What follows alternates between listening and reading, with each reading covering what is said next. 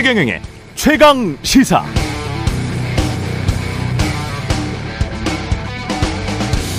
네, 어제 8시간 동안 압수수색 영장 집행 두고 검찰과 민주당이 대치했었습니다. 이재명 대표의 최측근 중 한 명인 김용 민주연구원 부원장을 체포했다는 보도가 나온 직후에 벌어진 일입니다. 지금까지 나온 이재명 당대표에 대한 의혹, 혐의, 기소와는 차원이 다른 소식이었습니다. 이른바 대장동 게이트의 주범 중 한 명인 유동규에게 이재명의 최측근 김용이 20억 원을 요구하다가 8억 원의 돈을 받았고 그 돈이 대선 때 정치 자금으로 사용됐다는 의혹을 검찰이 띄운 겁니다. 이렇게 되면 검찰로서도 확실하게 나 칼 뽑았다. 이렇게 선언한 셈이고요. 다시 칼집에 칼을 넣을 수 없는 상황입니다. 예단은 금물입니다만 향후 재판 결과에 따라 한국의 정치판이 크게 요동칠 수 있겠습니다. 만약 검찰 주장이 모두 사실이면 이재명 당대표의 정치적 운명은 물론 민주당도 미래를 장담하기 힘듭니다. 반대로 검찰이 정치 탄압을 하는 거라면 상상하기 힘든 역풍이 불 것 같습니다. 진실이 뭐냐에 따라 한쪽이 치명상을 입을 수밖에 없는 형국이네요.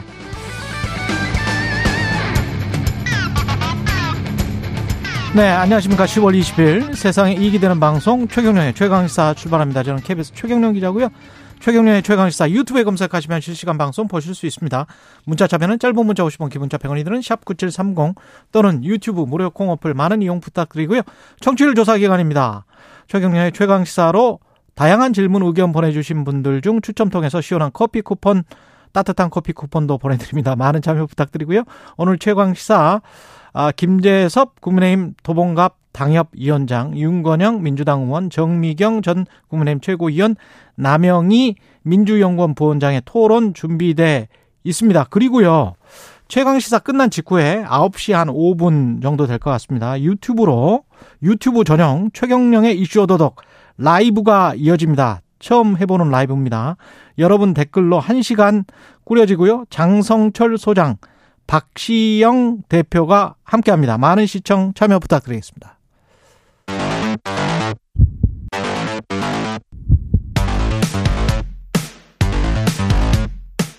오늘 아침 가장 뜨거운 뉴스 뉴스 언박싱 자 뉴스 unboxing 시작하겠습니다. 민동기 기자 김민아 평론가 나와 있습니다. 안녕하십니까? 안녕하십니까? 예, 민주당 압수수색 어제 밤 상황을 좀 정리를 하고 그 다음에 서용주 부대변인 연결해서 의미를 좀 하나씩 짚어보는 그런 시간을 갖겠습니다. 예. 검찰이 어제 이재명 민주당 대표 최측근인 김용 민주연구원 부원장을 정치자금법 위반 혐의로 체포를 했고요. 그 이후에 민주연구원에 대한 압수수색을 시도를 했습니다. 근데 어제 민주당 의원들과 8시간 끝에 대치를 했고 어제 오후 10시 47분쯤 철수했습니다. 검찰은 일단 늦은 시간 안전사고 우려 등을 고려해 철수하고 추후 원칙적인 영장 집행을 할 것이다. 이런 입장을 밝혔고요. 민주당은 일단 당 소속 의원들에게 내린 비상 동원령은 해제를 했는데 상황에 따라서는 긴급 동원령이 내려질 수 있다면서 비상 대기 상태다. 이렇게 입장을 내놓았는데요. 일단 조를 편성해서 당사를 지키면서 검찰의 압수수색 영장 집행에 대비하겠다는 그런 입장을 밝혔고 오늘 오전 9시 국회에서 비상의원총회를 개최할 예정인데 대응 방안을 논의를 한다고 하거든요. 근데 국정감사 전면 거부 뭐 이런 것 등을 정할 것으로 예상이 되고 있습니다. 김연아 평론가는 네. 뭐 정리 좀 하고 가죠. 예.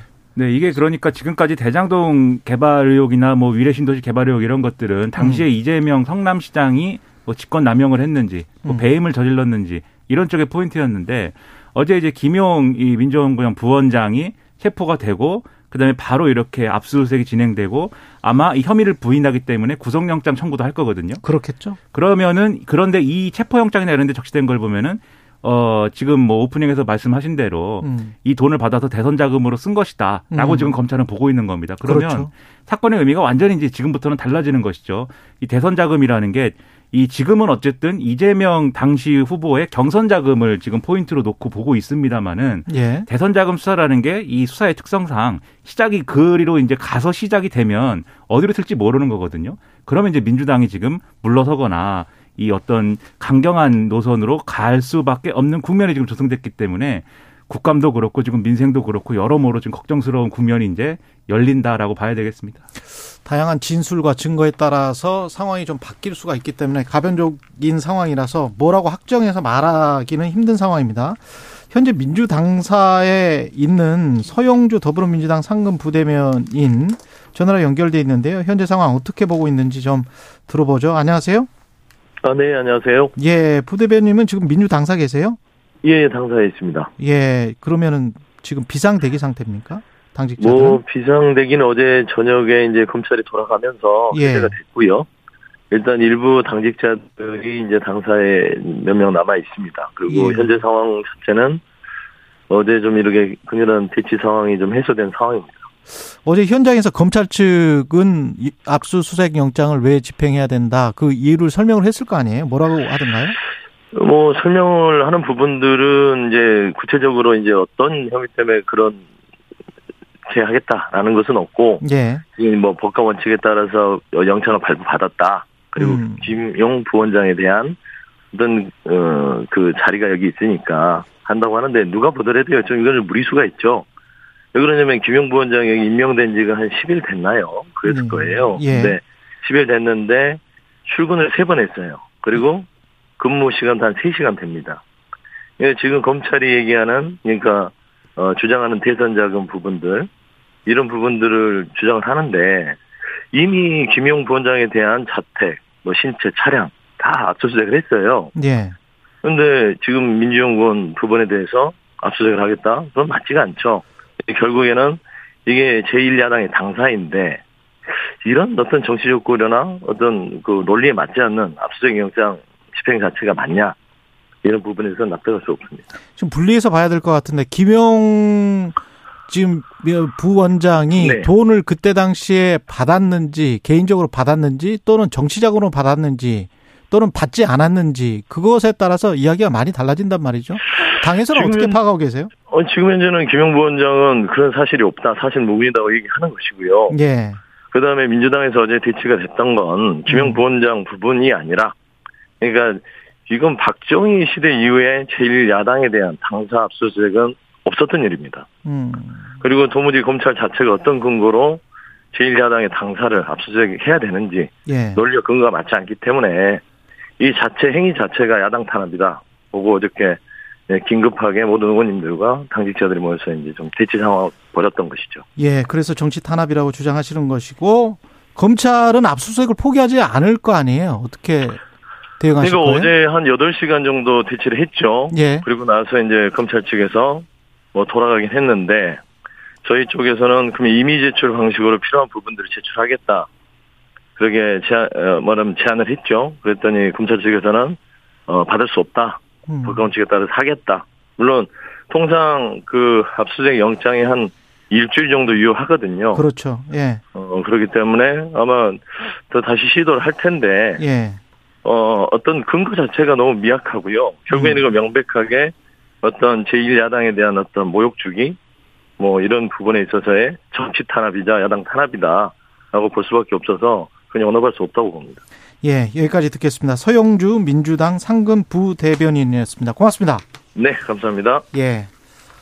제가 아까 그 끊어서 이거는 봐야 된다라고 말씀을 드렸는데 이게 맞는 것 같아요. 그러니까 김영 부원장이 그때 당시에는 어떤 신분이었는지 모르겠습니다만은 그때 돈을 받았을 때 그 신분이 개인적으로 받은 것인지 아니면 검찰의 주장대로 대선 정치 자금으로 받은 것인지 거기에 따라서 이 사건이 크게 다 나뉘고 김영 부원장의 지금 주장대로 돈을 받지 않은 것이면 그러면 또 전혀 상황이 다른 것이고요. 그러니까 TV조선 어제 보도한 내용을 보면요.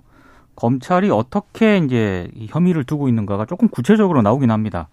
유동규 전 본부장으로부터 김영 부원장에게 7억 4천여만 원을 건넸다 이런 진술을 확보했다는 거고요. 7억 4천여만 원. 어, 다른 관련자도 비슷한 취지의 진술을 했다는 건데 예. 검찰이 파악한 돈 전달 시점이 지난해 4월입니다. 4월. 민, 예, 민주당 대선 경선 과정을 앞둔 시점부터 8월까지 세 차례 돈을 전달했다라는 게 TV조선 보도 내용이고 예. 그리고 남욱 변호사가 마련한 자금이 정민용 변호사 전 성남도시개발공사 전략사업실장이기도 했죠. 어, 그리고 이 정민영 변호사와 유동규 전 본부장을 거쳐서 김용 부원장에게 전달이 됐다고 일단 검찰은 판단을 하고 있는데요. 검찰이 주목하는 포인트는 이 부분인 것 같아요.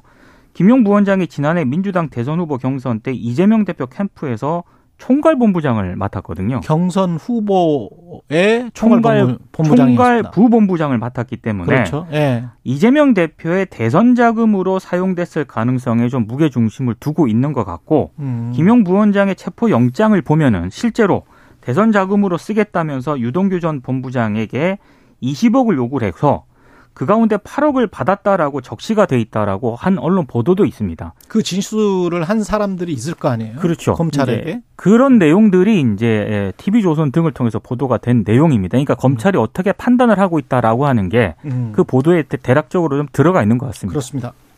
그러니까 방금 민주당 입장을 들어보면 김용 부원장이 돈을 받았다라는 혐의에 대해서는 이건 지금 판단하기 어려운 거지 않습니까? 지금 들어도 김용 부원장은 그 안 받았다라고 한다. 이게 민주당 입장이잖아요. 그리고 어제 김용은 모든 혐의를 부인한다. 그렇죠. 예.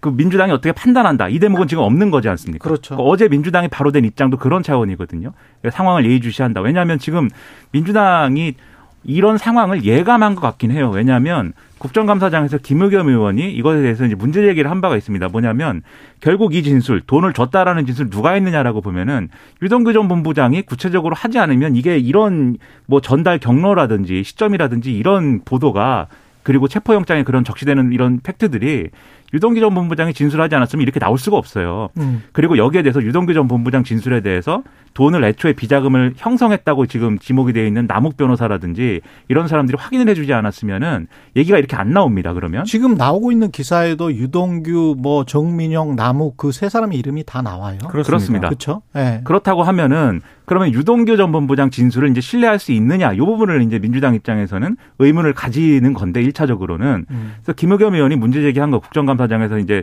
그 검사 상대로 이제 검찰 상대로 문제 제기한 것은 유동규 전 본부장이 이제 뭐 석방을 확신하고 있고 그다음에 뭐 또 이제 변호인 접견도 안 된다고 하는데 이재명 대표 그리고 민주당이 불리한 진술을 하기로 하고 뭔가 일종의 이제 어 검찰이 회유한 거에 넘어간 거 아니냐 뭐 이런 질문 막 하고 그랬거든요. 예.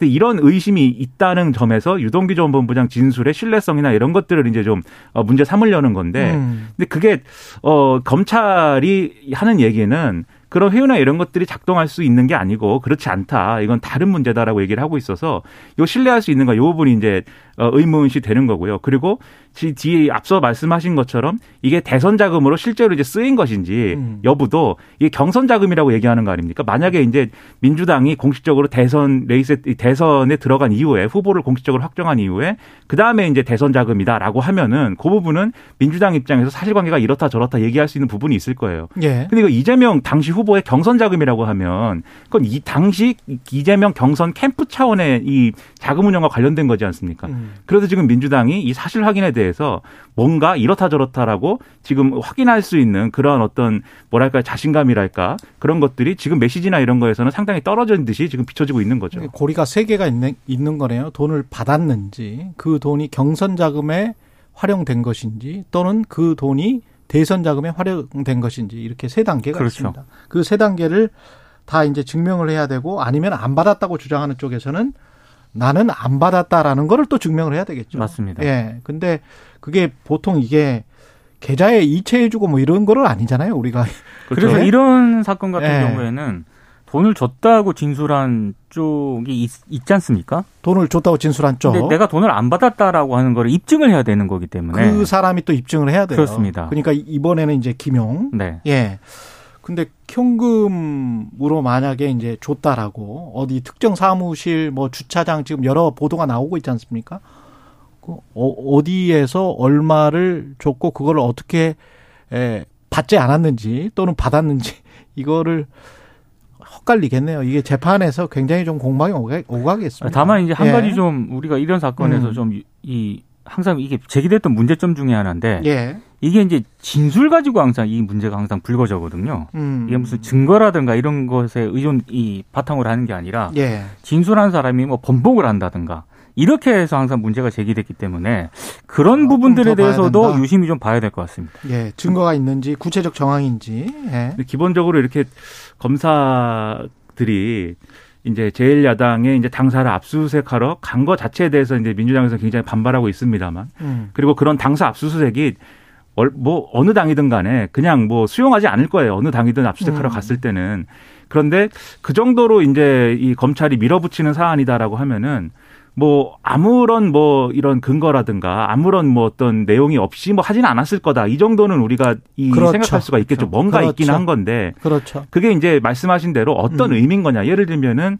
김용 이 부원장이 자기도 나름의 이제 정치인인 거지 않습니까? 그렇죠. 그래서 뭐 본인의 어떤 정치 활동이나 이런 걸 위한 뭘 했을 수도 있는 것이고 그다음에 이게 또 실제로 이재명 대표의 이제 정치 자금으로 흘러 들어갔다라는 거에 대해서 보도나 이런 것들을 잘 보면은 그 요구를 그런 명목으로 했고 그런 명목으로 받았다라는 전달 전달이 됐다까지는 있는데 음. 그러면 김용 부원장과 이재명 이제 대표의 이제 그 관계는 뭐냐라고 했을 때는 지금 캠프에서 요직을 맡았다 최측근이었다 이제 요 정도거든요 아직까지는 네. 그래서 요게 실제로 이제 정치 자금으로 쓰였다라는 거에 대해서는 추가적인 이 뭐이 뭐 이 수사나 조사를 통해서 밝혀져야 될 부분이라고 생각을 합니다.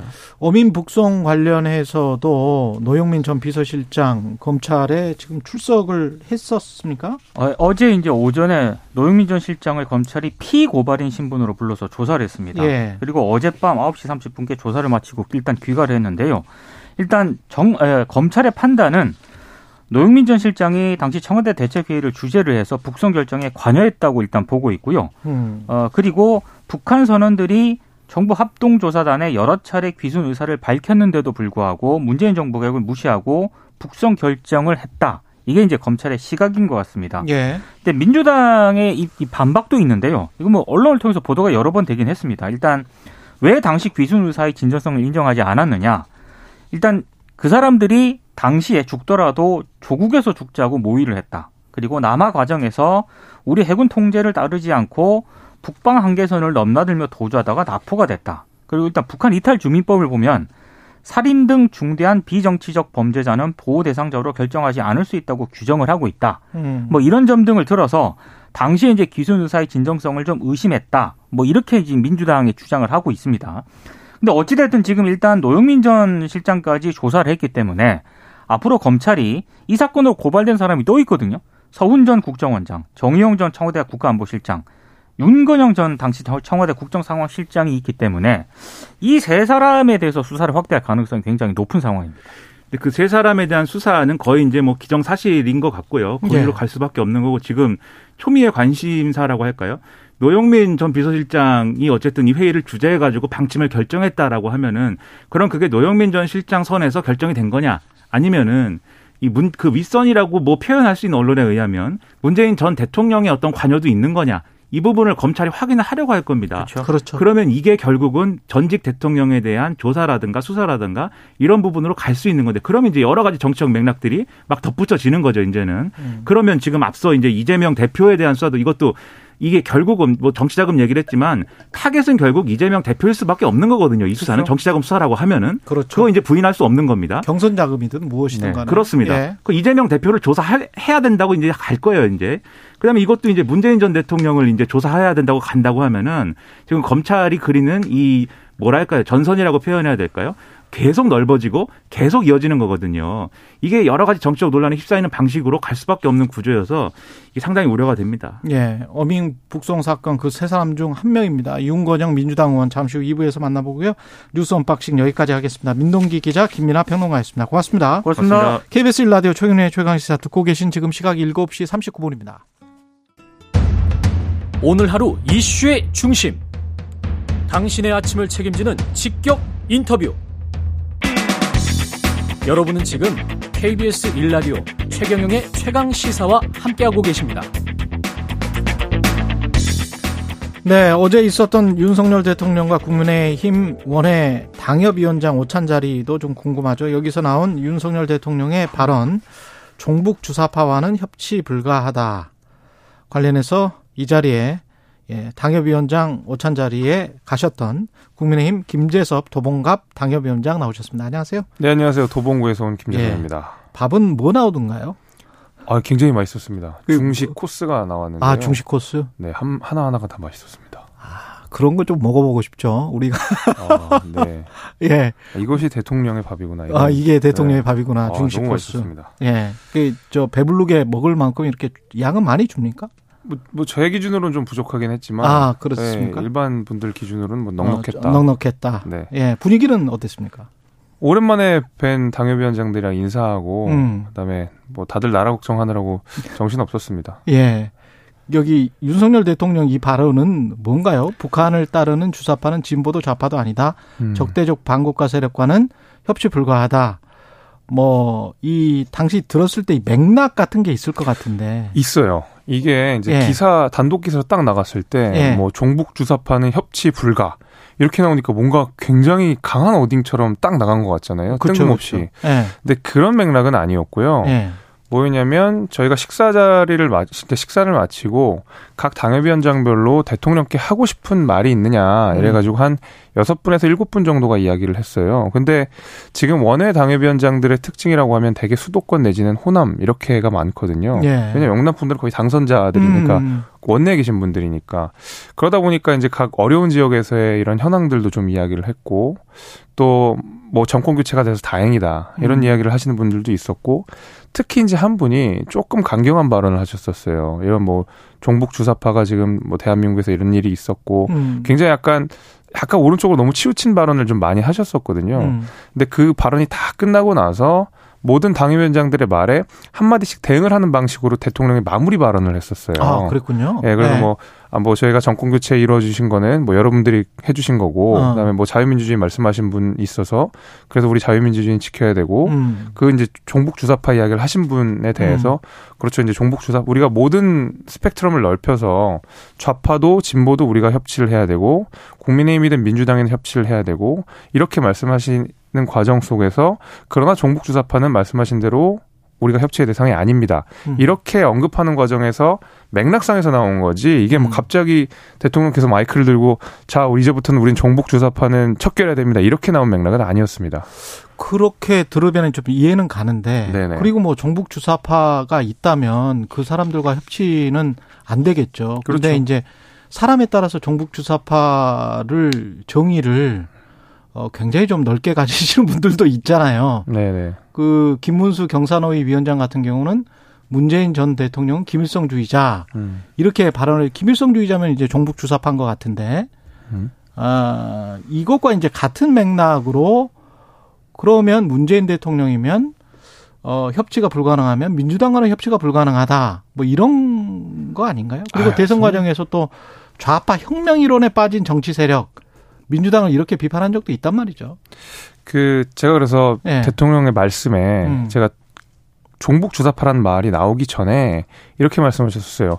민주당이든 국민의힘이든 우리가 협치의 대상이 돼야 되고 음. 진보든 보수든 우리가 같이 협력을 해야 되고 좌파든 우파든 우리가 다 같이 가야 된다. 예. 그러나 종북 주사파는 아니다.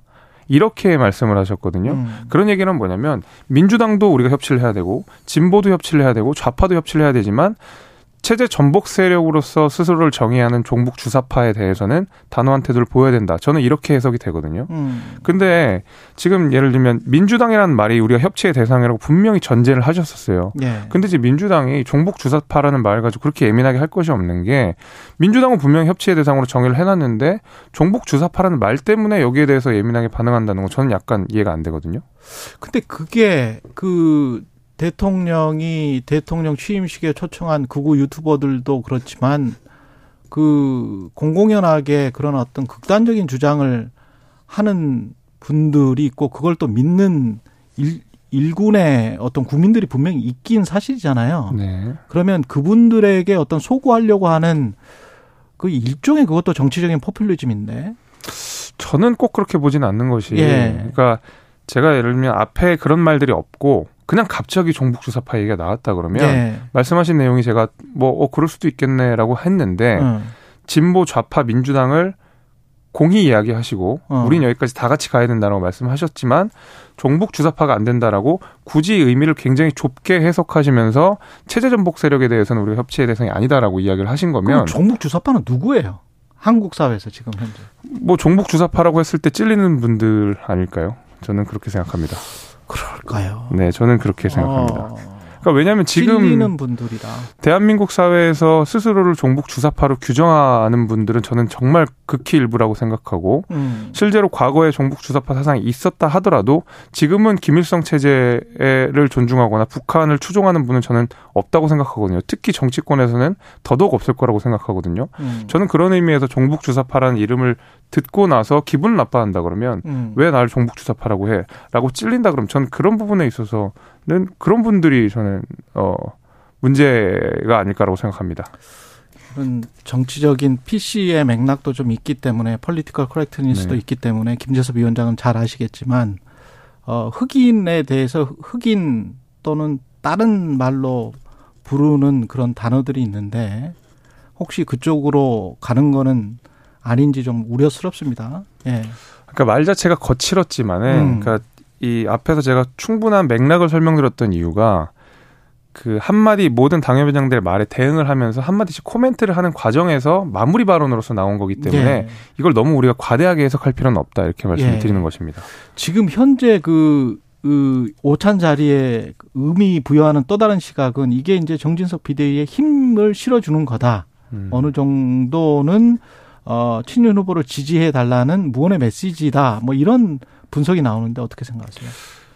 어, 저는 좀 그렇게 보진 않고, 음. 왜냐면은 이 오찬 자리가 원래 6월에 하기로 했었어요. 6월에 개최를 하기로 했다가, 음. 당시 이제 코로나 상황도 있고 이러, 이러 다 보니까 좀 나중으로 미룹시다. 해가지고 8월로 미뤘었거든요. 그래서 네. 실제로 통보를 받았었습니다. 뭐 8월에 오찬을 할 거다. 당협위원장들 모입시다.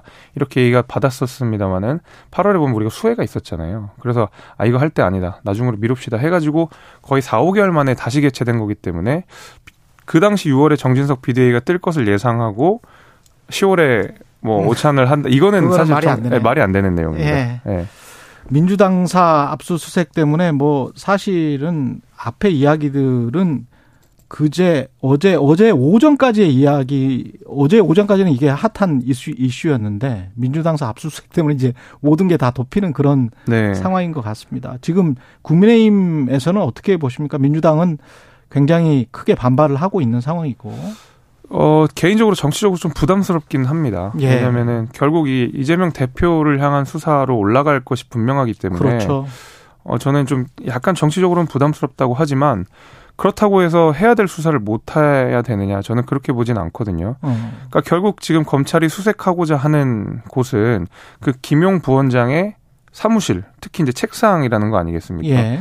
그럼 저는 어차피 뭐 3일밖에 출근 안 했다고 하고 음. 머문 체류 시간도 뭐 3시간 정도밖에 안 됐다고 한다 그러면 빠르게 압수수색에 응하고 재판이나 수사 과정에서 민주당이 적극적으로 대응하는 것도 방법이라고 생각하는데 음. 민주당사 전체를 들어가지 못하게 하고 특히 그 가운데서도 뭐 민주연구원에도 들어가지 못하게 하고 음. 저는 그 딱 장소만 해가지고 그냥 검찰에 와서 한뭐 2, 30분만 압수수색하면 끝나는 문제라고 생각하거든요. 굉장히 음. 협소한 자리이기 때문에. 예. 근데 이것 자체를 아예 민주당사 자체를 마치 이제 검찰이 다 접수하려고 한다라는 어. 식의 메시지를 내면서 어. 이 수사에 응하지 않는 것은 오히려 민주당이 저는 이것을 대해서 정치적으로 대응하고 있다는 생각이 좀 듭니다.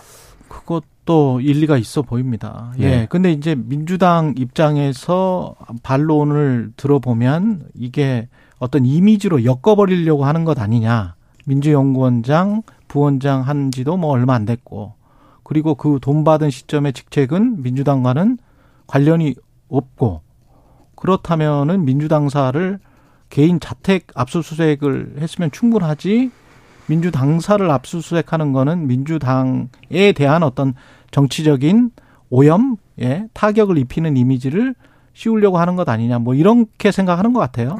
오히려 이렇게 다 결계를 치고 있으니까 정치적으로 음. 오염되는 게 아닌가 싶거든요. 아. 검찰이 이미 말씀 주신 대로 자택에 대한 압수수색을 끝냈고 음. 그러나 이제 캠프 내를 압수수색할 수가 없잖아요. 캠프 과정에서 뭐 불법 자금이 수수됐다 이런 지금 의혹들이 있는 건데 그러네. 캠프는 이미 해산돼서 없고 그러면 여기에 관련 자료들을 저는 사무실로 이전했을 가능성을 염두에 둔다 그러면 예. 검찰 입장에서는 당연히 뭐 정해진 수순대로 저는 간다고 생각을 하거든요. 음. 근데 이것을 가지고 그 사무실만 딱 내주면 되는 것을 가지고 마치 민주당에 대한 검찰의 공격 이런 식으로 들어가는 것이 저는 일단 이해가 잘 안 되고 음. 또 지금 검찰공화국이라는 프라, 검찰공화국이라는 프레임을 자꾸 또 국민의힘과 윤석열 정부에 좀 씌우려고 하는 것 같은데 법원 아, 아 법원이 압수수색 영장 발 음. 결정한 거잖아요. 예, 예. 전 그런 의미에서라도 지금 민주당의 주장에 과연 정치적으로 논리적 타당성이 있느냐라는 의문도 좀 가지게 됩니다. 그리고 지금 정진석 비대위원장이 조광특위 그리고 당무감사 카드를 꺼냈고요. 이게 줄세우기라는 비판도 당 내부에서 나왔고 어 경선 언제 할지 지금 전당대회 언제 할지 좀 늦춰질 것 같다는 전망도 나오고 있고요. 이 모든 게 결국은 원하는 대통령실에서 원하는 사람을 어, 내리기 위한 것 아닌가 뭐 이런 분석도 있거든요. 어 일단 첫 번째로 말씀드리고 싶은 것은 예. 지금 오찬 간담회와 당무 감사를 연결시키는 언론 기사들을 지금 제가 제법 봤거든요. 예. 근데 앞서 말씀드린 대로 이미 6월에 내정되어 있었던 오케이. 것이기 때문에 예. 그것은 좀 아니라고 보고 아니고. 당무감사라는 것은 원래 기본적으로는 뭐 이맘때치 하는 게 맞긴 맞습니다. 예. 근데 원래 이제 정상적인 지도부 체제에서 이루어지는 게 맞고 저는 만약에 지금 당무 감사가 이루어진다 그러면 약간 의아하긴 해요. 왜냐면 지금 비대위의 임기라고 하는 것이 뭐 길어야 5, 6개월 정도가 될 테고 음. 결국 채, 새로운 지도부가 들어오게 되면 새로운 당 대표와 최고위원회가 다시 한번 당무 감사를 하게 되거든요. 음. 왜냐하면 체제를 안정시키기 위한 제일 좋은 수단 중에 하나가 당무 감사고 예. 약간 이 구성원들의 어떤 결속력이라든지 이런 것들 좀 강화시킬 수가 있거든요. 당무 감사를 하게 되면. 그렇군요. 근데 비대위라고 하면은 사실 비상상을 수습하기에도 뭐 여념이 없을 것 같은데 음. 지금 당무 감사를 한다는 것이 사실 조금 뜬금없긴 합니다.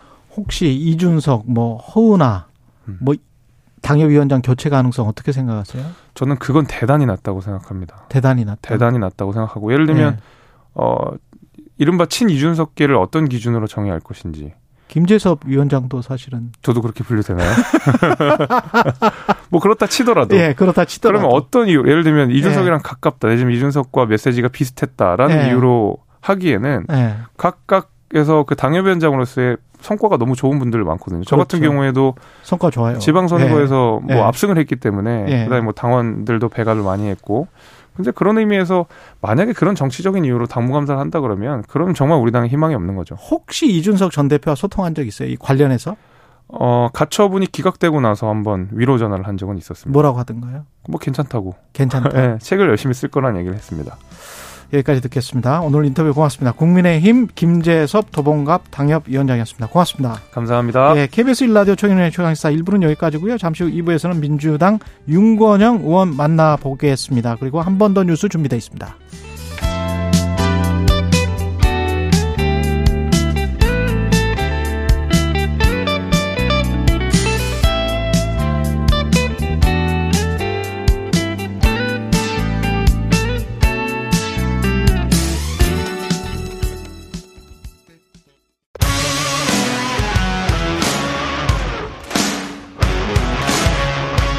오늘 하루 이슈의 중심 최경영의 최강 시사.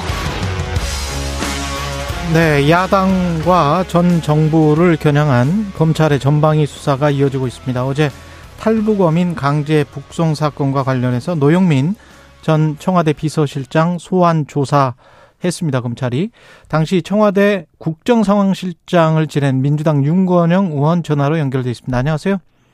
네, 안녕하세요. 예. 권입니다 그, 예. 탈북어민 강제 북송 사건 이야기 나누시기 전에 민주당사 네. 지금 어제 압수수색 하려다가 검찰에 그냥 돌아갔었잖아요. 네네. 예. 그, 어떻게 의원님도 피켓 시위를 좀 벌이셨습니까? 어, 예, 함께 했고요. 예. 어, 야당 당사 압수수색 시도는 과거 독재 시대 때도 없었던 분명한 정치 탄압이라고 생각합니다. 네. 해당되는 당사자가 출근한 지 얼마 되지도 않은데 음. 예, 대선 당시 혐의를 핑계로 야당의 중앙 당사를 압수수색하겠다는 것은 의도가 너무 뻔하고요. 음. 심지어 해당 당직자는 공용 책상에 공용 컴퓨터를 사용한다고 들었습니다. 관련 자료가 없다는 것을 검찰은 너무 잘 알고 있음에도 특히나 당에서 임의 제출 형식으로 제출하겠다고 제안까지 했는데 검찰이 거부했다고 합니다. 음. 이는 민주당을 이제 범죄 집단으로 낙인 찍으려는 검찰의 보여주기를 위한 정치 쇼라고 저는 생각하는데 특히 오늘이 대검 국정감사 날이라는 것을 고려한 전형적인 저는 정치 검찰 모습이라고 생각합니다. 오늘이 대검 국정감사 날이에요? 맞습니다. 예. 검찰이 정치 한복판으로 뛰어든 모습이고요. 선수로 입장한 것과 똑같습니다. 윤석열 대통령 하에 대한민국은 검찰 공화국이라는 것을 천하에 인정한 것으로 보입니다. 방금 전에 이제 김재섭 국민의힘 당협위원장은 민주당 전체 압색하는 게 아니고 압수수색하는 게 아니고 민주연구원만 들어가서 그 책상과 그 컴퓨터만 가지고 오는 것도 안 되냐 뭐 이런 식의 이야기를 하더라고요. 어떻게 생각하십니까? 야당 당사는 야당의 심장과도 같습니다. 그리고 해당 당직자가 사무실에 머물 시간이 3시간 남짓이라는 거고 조금 전에 말씀드린 것처럼 공용 책상에 공용 컴퓨터라는 것은 어 자료가 없다는 걸 검찰도 너무 뻔히 알지 않겠습니까? 그런 것을 알면서도 압수수색을 하겠다는 것은 음. 어, 조금 전에 말씀드린 것처럼 보여주기를 위한 그런 정치 쇼라고밖에 설명이 안 됩니다. 예, 기수노민 강제북송 사건 관련해서 노영민 전 청와대 비서실장을 소환 조사했는데 검찰이 네 이게 정치적 의도라고 지금 생각하세요? 그 안에 이 수사가? 어, 맞습니다. 현 상황은 윤석열 정부의 명확한 저는 정치 보복이라고 생각을 하고요. 30%대 낮은 지지율, 즉 위기 상황을 탈출해 보려는 그런 수법 같은데요. 네. 특징이 크게 두 가지가 나타납니다. 첫 번째는 권력기관을 총동원한 점이 특징입니다. 해경과 국방부가 갑자기 정권 바뀌었다고 입장을 번복하고 다음날 감사원이 또 감사를 착수하죠. 국정원은 전직 원장을 고발하고 감사원의 불법적 감사 결과 발표 5일 만에 구속영장을 청구합니다. 한마디로 동원할 수 있는 모든 권력기관을 총동원한 정치 보복을 자행하고 있고 두 번째로는 근거라고는 단 하나도 없는 입맛대로 하는 정치 보복입니다. 코에 걸면 코걸이고 귀에 걸면 귀걸이를 만드는 식으로 하고 있는데요. 본질은 변한 게 하나도 없는데 없는 죄를 억지로 만들고 있는 그런 꼴입니다. 이 사건의 본질은 뭐라고 생각하세요? 우선 16명을 죽인 엽기 살인마를 국민 세금으로 보호하고 다른 탈북자처럼 돈을 주고 지원하는 게 타당하냐라는 음. 겁니다. 문재인 정부는 그게 아니라고 생각했고 그래서 추방한 겁니다. 그럼에도 국민의힘 억지를 쓰고 있는 거죠. 네. 음, 의원님께서도 지금 직권 남용 등 혐의로 고발된 상태시죠? 맞습니다. 제가 무슨 이유로 고발당했는지조차 모르겠는데요. 윤석열 예. 정부 들어서 문재인 정부 사람들은 무차별적으로 마구잡이로 지금 고발하고 있습니다. 뭐 출석해라라는 요구 같은 게 혹시 나왔었나요? 아직 저한테 전달받은 바는 제가 전해받은 바는 없습니다. 예, 이게 그러면 직권 남용 등 혐의라고 검찰이 주장을 하면 네. 어떤 직권을 어떻게 남용했다는 걸까요? 뭐 제가 왜 고발당했는지도 모르니까요. 네. 제가 무슨 권한을 남용했는지조차 제가 모르겠습니다. 음. 이 동해 엽기 살인마 북송 사건에 있어서는요. 네. 어, 검찰에서 불러봐야 알겠습니다. 그래요. 그 국정원 보고서에 의하면 노영민 전 네. 비서실장 주재로 열린 대책회의에서 북송 받침이 결정됐다. 이거는 사실입니까? 팩트입니까? 당시? 아닙니다. 노영민 비서실장은 음. 당시 이 청와대 비서실장이었고요. 예. 어, 동해 엽기 살인마 북송 사건을 담당했던 것은 안보실입니다. 음. 상황을 되돌이켜 보면 당시에는 안보실장과 대통령님이 해외 순방 중이었습니다. 따라서 네. 국내에 있는 비서실장이 그런 사건이 벌어졌을 때 상황이 어떻게 되느냐 라는 정도의 간담회를 개최한 걸로 저는 알고 있습니다. 아, 거기에서 북송 방침이 결정된 것은 아니다? 어, 결정할 단, 회의 단위도 아니고요. 권한도 예. 없는 겁니다. 그렇군요. 그러면 또 다른 주장, 기순자에 대한 합동조사가 보통 수주일 걸리는데 이 경우에는 3일 만에 끝내고 서둘러 북송했다. 예. 예. 그리고 귀순호민이 납포되기 전인 아예 11월 2일에 미리 북송 방침을 세웠던 거 아니냐 뭐 이런 주장은 어떻게 생각하세요?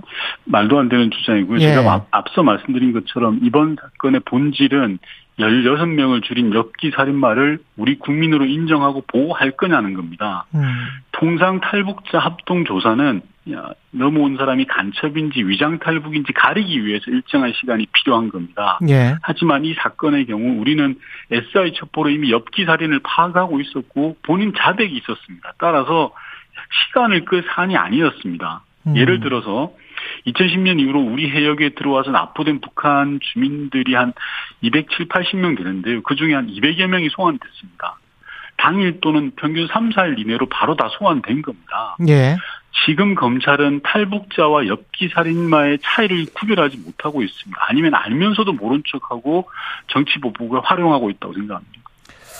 그렇군요. 이 관련해서 어 이 쭉 이렇게 검찰이 가다 보면 이 사건도 문재인 전 대통령까지 검찰이 수사를 진행을 할까요? 어떻게 생각하세요?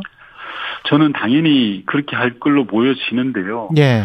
어, 그 배경에는 정치 보복을 통해서 자신들의 낮은 지지율, 즉 위기를 탈출해 보려는 의도가 있는 건 아닌가라는 생각이 듭니다. 역사상 유례 없이 낮은 초기 국정 지지율과 국정 난맥상을 보이는 상황에서 고정 지지층 결집을 통해서 극복해 보려는 의도가 있는 건 아닌가 생각납니다.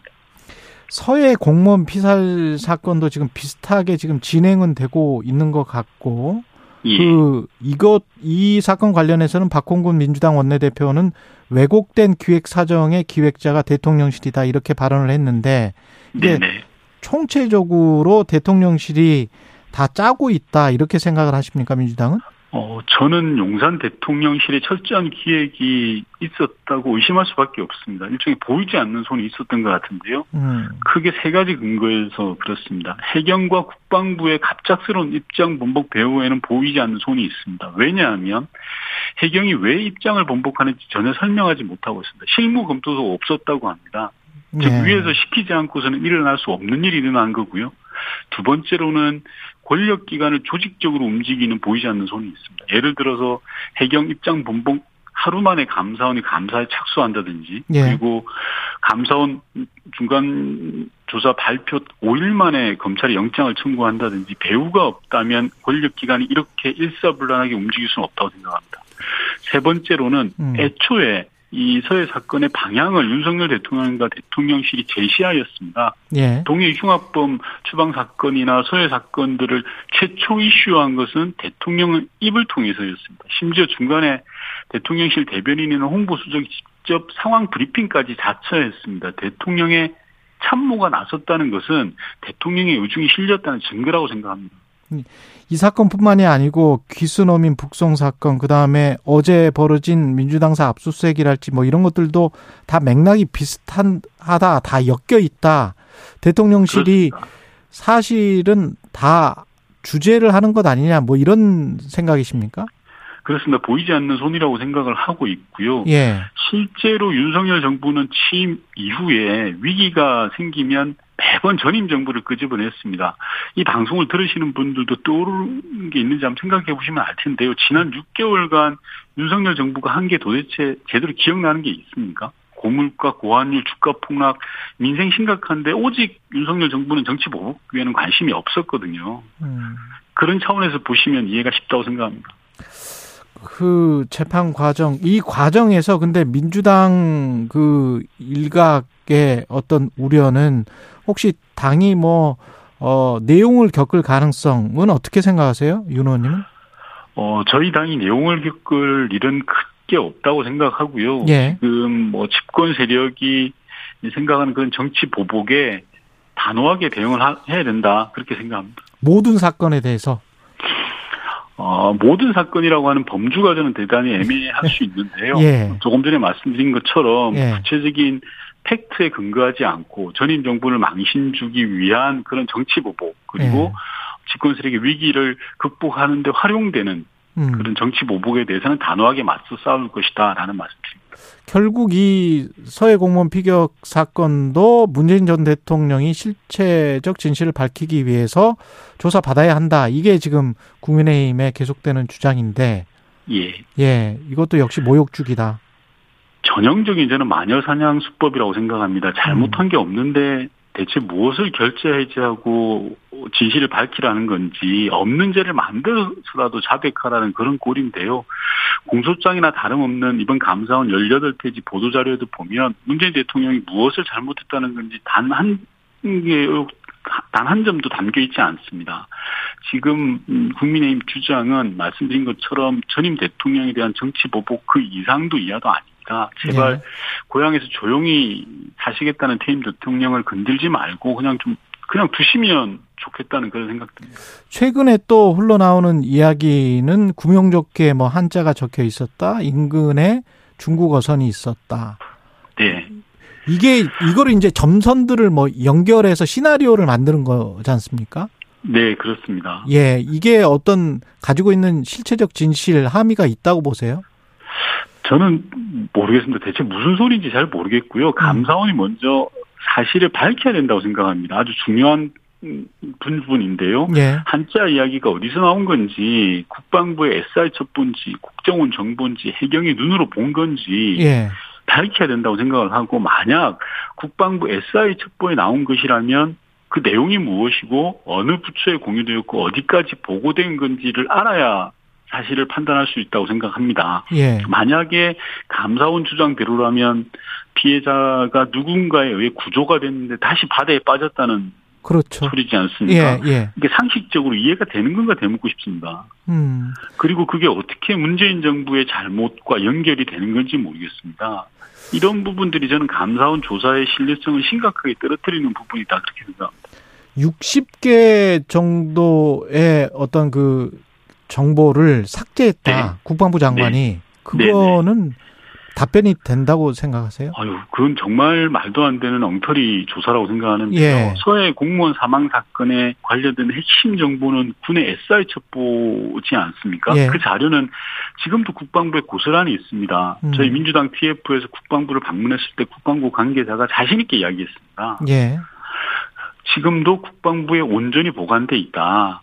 라고 어. 이야기했습니다. 그리고 당시 그 자료들을 가지고 국회 국방위에 보고하고 NSC에 보고했던 거 아닙니까? 만약에 그 자료가 없었다면 어떻게 보고를 했겠습니까? 그리고 감사원에서 어떻게 그걸 확인할 수가 있었겠습니까? 음, 어제 굉장히 많은 일들이 있었는데 원외 당협위원장들과 대통령 오찬도 있었단 말이죠. 근데 거기에서 네네. 이제 종북 주사파와는 협치가 불가능하다 이런 발언을 했고 물론 어떤 대답 차원에서 그렇게 말을 했다고는 하지만 이게 또 네. 김문수 경사위원장이 의원님에게도 수령에 네. 충성한다 뭐 이렇게 이야기를 했고 문재인 전 대통령 김일성주의자다 뭐 이렇게 이야기 네.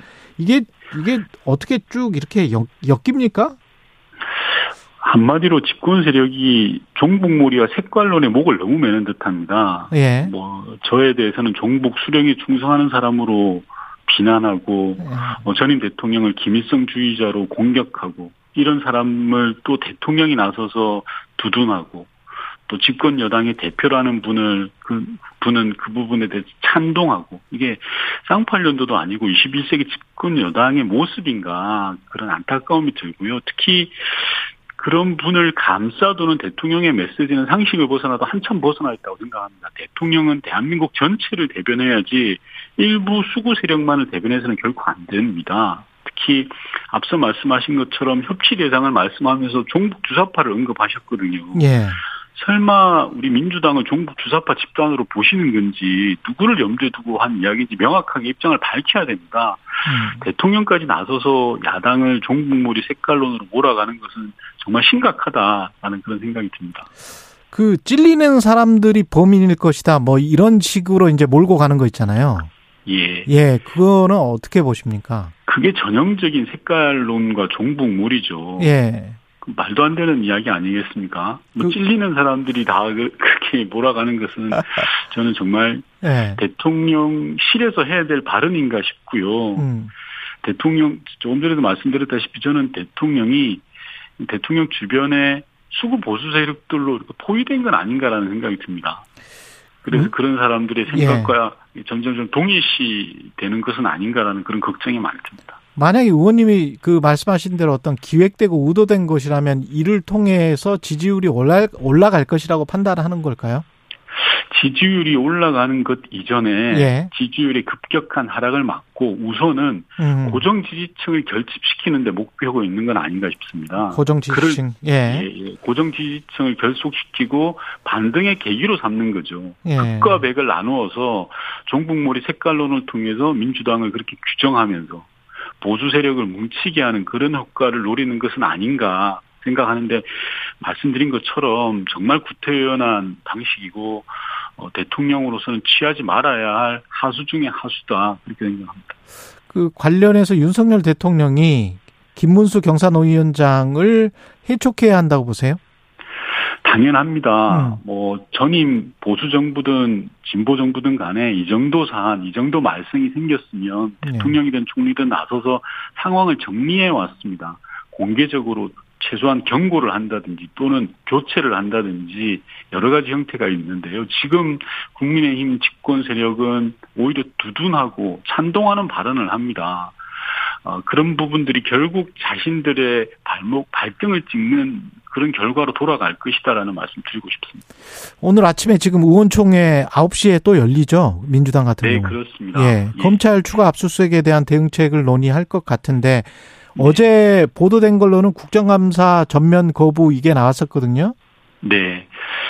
오늘 아침 9시 의총을 열어서 국정감사를 지속할 거냐, 음. 이 검찰이 여의도 정치 한복판에 선수로 뛰어들어서 우리 민주당을 망신 주고 있는 이런 상황에 대해서 어떻게 할 거냐를 논의할 텐데요. 예. 국정감사 지속 여부도 어, 논의가 될 걸로 보여집니다. 다만 제 개인적인 생각을 말씀드린다면 지속 국정감사라는 것은 야당을 위한 판이라고 저는 생각을 합니다. 예. 그래서 그런 부분들을 잘 활용할 필요가 있겠다라는 말씀드리고 싶습니다. 아, 국정감사는 지색, 지속하면서.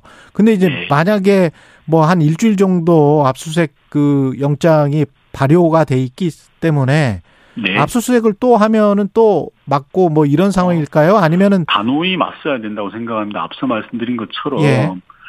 어, 야당의 중앙 당사입니다. 그냥 겉으로 있는 곳이 아니고 심장과도 음. 같은 곳인데 그곳을 아무런 명분도 없이 정치 검찰에 의해서 유린당하는 것을 어떻게 보고 있겠습니까? 그 부분들은 단호히 맞서야 된다고 생각합니다. 네, 여기까지 듣겠습니다. 윤건영 민주당 의원이었습니다. 고맙습니다. 네. 여러분은 지금 KBS 1라디오 최경영의 최강 시사와 함께하고 계십니다.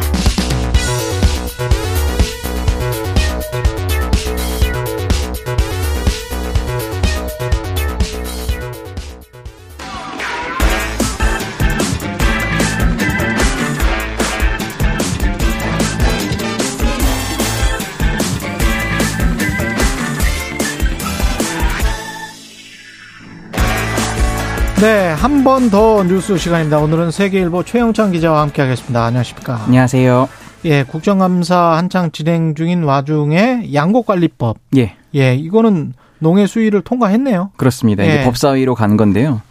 어제 농해수위 전체회의가 열렸는데 이제 시작하자마자 완전 예, 국민의힘 의원들이 막 그 위원장석을 둘러싸면서 아, 그래요? 거의 뭐 결사 항전을 했지만 네. 어쨌든 이게 보통 안건 상정은 어, 여야 간사가 합의를 해서 음. 이제 올려야 되는데 여당이 합의를 안 주잖아요. 예. 그럼 이제 소병훈 위원장이 어쨌든 이게 안건조정위원회를 넘어온 거기 때문에 그러면 이제 이걸 올리겠다라고 해서 국민의힘 의원들은 이제 퇴장을 했고 그래서 민주당과 무소속 의원들만 앉아서 이거를 의결을 했습니다. 어쨌든 어제 통과로 이제 이 법은 법사위로 넘어갔고요. 예. 거기서 최대 60일간 심사를 할 수 있는데 법사위원장이 국민의힘 소속 김도, 김도. 의원이잖아요. 그래서 예. 아마 좀 최대한 시간을 끌지 않겠냐 음. 이런 지금 관측이 나오는데 그 이후에는 어 농해수의 의원들이 이제 음. 5분의 3이 찬성을 하면은 국회의장에게 부의를 해달라고 바로 이제 달려가서 이제 요청을 할 수 있습니다. 이러면 예. 이제 의장이 결단이 하면은 어 바로 이제 본회의까지도 갈 수 있고요. 만약에 이제 본회의를 통과하더라도 음. 윤석열 대통령이 지금 거부권을 하지 않겠냐 뭐 이런 전망이 어제부터 계속 나오고 있습니다. 그러면 법사위를 지금 의원 의석수를 생각을 하면은 법사위는 통과할 수 있어요? 아, 법사위를 의석수만 생각하면 통과할 수 있는데 네. 또 법사위원장이 이걸 또 안건으로 올려야 합니다. 그렇죠. 안 올리고 버티면은 네. 이제 그 60일을 계속 지켜봐야 되는 상황이고요. 음. 그 이후에부터 이제 움직일 수 있는데 이제 뭐 여야가 어쨌든 계속 대화를 하겠다는 의지가 있으면은 그 안에 또 뭐 새로운 대안을 뭐 제시할 수도 있습니다. 그렇군요. 본회의를 그렇게 해서 통과를 하더라도 법사위 네. 본회의 통과하더라도 거부권을 행사할 수 있다. 거부권 행사하면 이제 사실은 굉장히 힘들어지는 거 아닙니까? 그러니까 윤 대통령도 정치적 부담을 안는데 네. 사실 뭐 이걸 진짜 민주당이 꼭 해야겠다라는 의지가 있으면은 음. 못할 건 없습니다. 왜냐하면 다시 국회로 돌아오면요. 재적 의원 과반수 출석과 출석원 3분의 2 이상 찬성을 하면은 이 전과 같은 의결로 이제 법률로 확정이 되거든요. 예. 지금 어쨌든 민주당이 169석을 갖고 있고 무소속도 뭐 범야 하면은 한 180석 갖고 있다고 보시면 되기 때문에 이 숫자는 참 문제는 없습니다. 음. 다만 이제 이 과정 속에서 대통령이 거부권을 행사하고 뭐 민주당도 다시 하겠다고 하는 의지를 밝혔을 때 여론이 어떻게 되느냐가 또 중요합니다. 그렇겠죠. 이거를 그러면 이제 어떤 쪽이 더 부정 여론이 많냐에 따라서 음. 누구의 더 힘이 실리냐 그는 그때 가서 좀 이렇게 보일 것 같습니다. 여론은 또 법안 내용에 따라 달려 있을 것 같은데 예. 법안에는 어떤 내용이 달려 있습니까? 그러니까 핵심은 이겁니다. 쌀값을 안정시키겠다. 그러기 위해서는 쌀 이제 초과 생산량이 예상 수요량보다 3% 이상이거나 쌀 가격이 전년보다 5% 넘게 떨어지면 정부가 의무 매입을 하겠다 이런 내용인데요. 쌀 가격을 받치겠다 이거네요. 그렇죠. 예, 예 임의 조항인 이 쌀 시장 격리를 이제 의무 조항으로 바뀌는 건데 음. 이 농해 수에 따르면은 근데 올해 초과 생산된 쌀을 시장 격리한 데만 1조 원이 든다고 해요. 그래서 예. 이제 국민의힘은 이 법안이 시행되면 쌀 과잉 공급 과잉을 야기할 수 있다. 재정 부담을 정부가 떠안는 거다 이렇게 반대했는데 어제 이양수 국민의힘 의원도 이거는 이제 쌀을 망치는 대표적인 포퓰리즘 정책이다. 음. 어, 민주당이 이재명 대표의 사법 리스크를 다른 이슈로 막겠다는 것이다. 이런 식으로 주장을 했습니다. 국민의힘이나 정부는 그러면 이거 그 농민들은 굉장히 좀 힘든 상황일 것 같은데 예, 예. 어떻게 해야 되겠다는 거죠?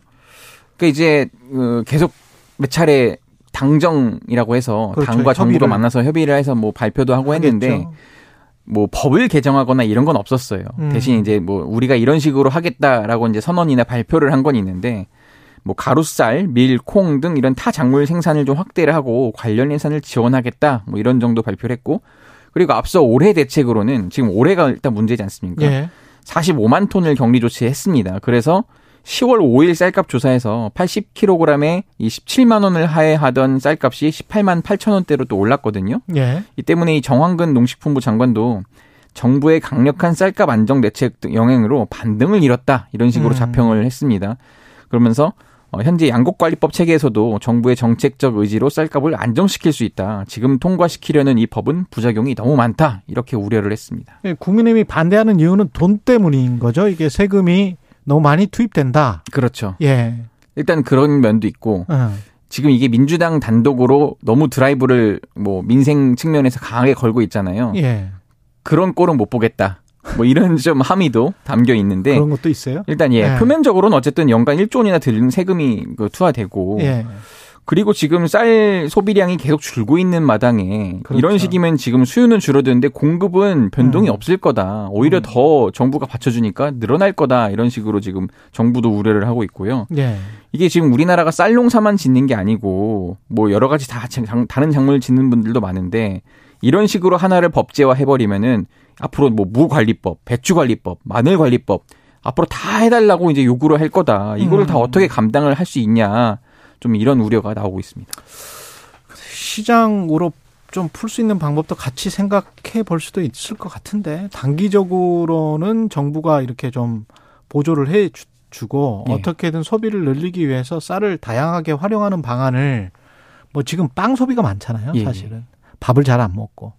그래서 어떻게든 쌀로 빵을 만들 수 있는 뭐 이미 기술은 있으니까. 그, 그래서 예. 이제 어 그때 나왔던 것도 가루쌀 이런 얘기가 나왔는데 그러니까. 이게 예. 지금 일반 그 밥쌀이랑 다르다고 해요. 그러니까 그렇죠. 아예 농사를 좀 다시 지어야 하는 그렇지. 또 측면이 있는데 예. 현장 농민들은 좀 시큰둥한 반응이긴 했습니다. 예. 이게 지금 현장에서 느끼는 그 어떤 농민들의 체감 뭐 이런 것들은 좀 심각하죠. 그렇죠. 예. 뭐 그것 때문에 지금 민주당 그에서 더 적극적으로 추진하려는 이유인데 음. 지난주에 어떤 일이 있었냐면은 민주당에서 이제 이 법을 통과시키기 위해서 최고위원회의 컨셉을 국민 발언대 이런 식으로 했어요. 예. 그래서 농민분들을 이제 모셔서 마이크를 넘겨드렸는데 문재인 정부 때부터 이게 잘 안 된 거라는 식으로 이제 혹독하게 민주당이 혼을 냈습니다. 농민분들이. 예. 근데 그 예. 이유가 뭐였냐면은 당시 홍남기 경제부총리가 이제 음. 농협 하나로마트에 가서 쌀값이 여전히 높다 뭐 이런 말을 했었어요. 그것 아, 때문에 이런 예. 쌀값 폭락을 초래한 게 다 문재인 정부 때문이다.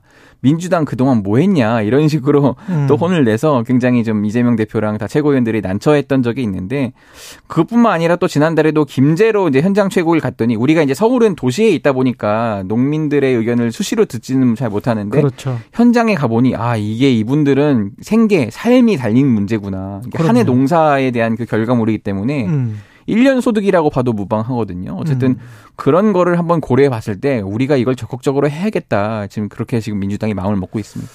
여러 가지로 생각을 해봐야 될 것 같아요. 이게 뭐 시장을 어떻게든 작동시키기 위해서 정부가 보조적으로 보조금을 지원하거나 쌀값을 떠받치는 것 한시적으로 네. 그런 거는 피치 못할 경우에 그럴 수밖에 없는 것이고 그런데 이제 시장에서 어떻게든 작동시키도록 그 다른 장치들을 빨리 마련을 하는 게 중요할 것 같은데요. 네, 그래서 재작년에 보니까 네. 그 이제 쌀 말고 예를 들어 콩이나 다른 작물로 이렇게 옮겼을 그 농사를 옮겼을 때도 조금 보조를 해주는 게 있어서 그렇죠. 그러면 이제 자동적으로 시장이 조금 안정되는 효과를 봤다고 하더라고요. 네. 근데 그게 이제 장, 재작년을 끝으로 이제 끝났는데 근데 농민들 입장에서는 쌀 농사 짓던 분이 또 다른 작물을 그렇죠. 짓는 게 이게 마치 직업을 바꾸는 것 같은 그런 거거든요. 그래서 음. 상당히 또 그게 저항이 클 겁니다. 그러니까 이래저래 네. 어쨌든 지금 여든 야든 모두 음. 다 힘든 상황이어서 이게 음. 참 어떻게 할지 모르겠다 이런 분들도 참 많습니다. 어제 사실은 김용 그 체포 그리고 그 이후에 뭐 압수수색 그 전까지만 해도 이재명 대표가 이런 법안을 하나하나 챙기면서 이제 민생에 특별하게 신경 쓰겠다. 예. 이 모두였잖아요. 네. 예. 어쨌든 그게 예. 이유가 있는데 취임 이제 두 달 정도 된 거잖아요. 음. 그러니까 본인은 대선 때부터 유능한 후보였다는 걸 굉장히 부각을 했어요. 예. 그래서 난 성과를 내겠다, 뭐 실적, 실력 있는 사람이다, 실용주의자다. 이렇게 했는데 일단 당 차원에서 보면은 당원들과 이제 소통을 하는 좀 이따 이제 소통관장 나오시던데 예. 소, 당원존 신설 이런 정책을 시행했고 또 국회 안에서는 이제 농민분들도 말씀을 하시는 게 민주당이 169석 이제 180석 갖고 있는데 뭐 제대로 뭐 한 게 있냐 제대로 해봐라 한번 이래서 이 거대 야당을 한번 다 잡고 이끌어가는 모습을 보여야 하거든요. 그래서 음. 원내 사안임에도 이게 지금 당 대표가 주도해서 이게 이재명 표 민생 법안 1호이기 때문에 이런 걸 이제 통과시키겠다는 의지를 드러낸 거고 어쨌든 차기 대선 준비하는 입장에서 음. 내가 적어도 전전 대표였던 이낙연 대표보다 대표를 더 잘한다, 유능하다 이런 걸 좀 보여야 하는 좀 욕심이 있을 거거든요. 근데 뭐 지금 뭐 김용 이 사건으로 뭐 네. 상황은 급변할 수도 그렇죠. 있을 것 오늘 이제 의원총회 때 일단 해보 일단 해봐야 되는데 네. 어떤 식으로 가야 할지 한번 봐야 할 것 같습니다. 당내에서도 의견이 분분한데 의원총회를 지금 해서 네. 예. 세계일보 네. 최영창 기자였습니다. 고맙습니다. 감사합니다. 예.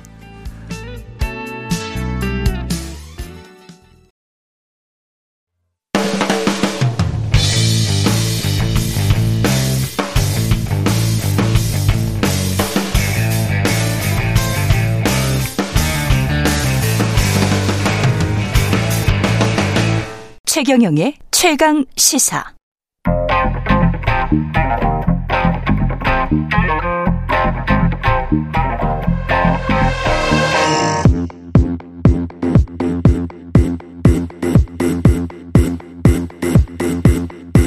와우. 네, 미소 토론 시간입니다. 정미경 전 국민의힘 최고위원 자리하셨고요. 오늘은 특별히 남영희 민주연구원 부원장 나오셨습니다. 안녕하세요. 안녕하세요. 네, 안녕하세요. 네. 그 민주연구원이 지금 어제 압수수색 당할 뻔했는데 어, 대치했다가 또 이제 오겠죠 검찰이. 어제 상황은 김용 민주원 민주연구원 부원장이 전격 체포됐고 민주연구원 사무실에 대한 압수수색하겠다 검찰이 갔다가 한 8시간 어, 민주당 당원들과 대치를 하고 그리고 난 다음에 돌아갔습니다.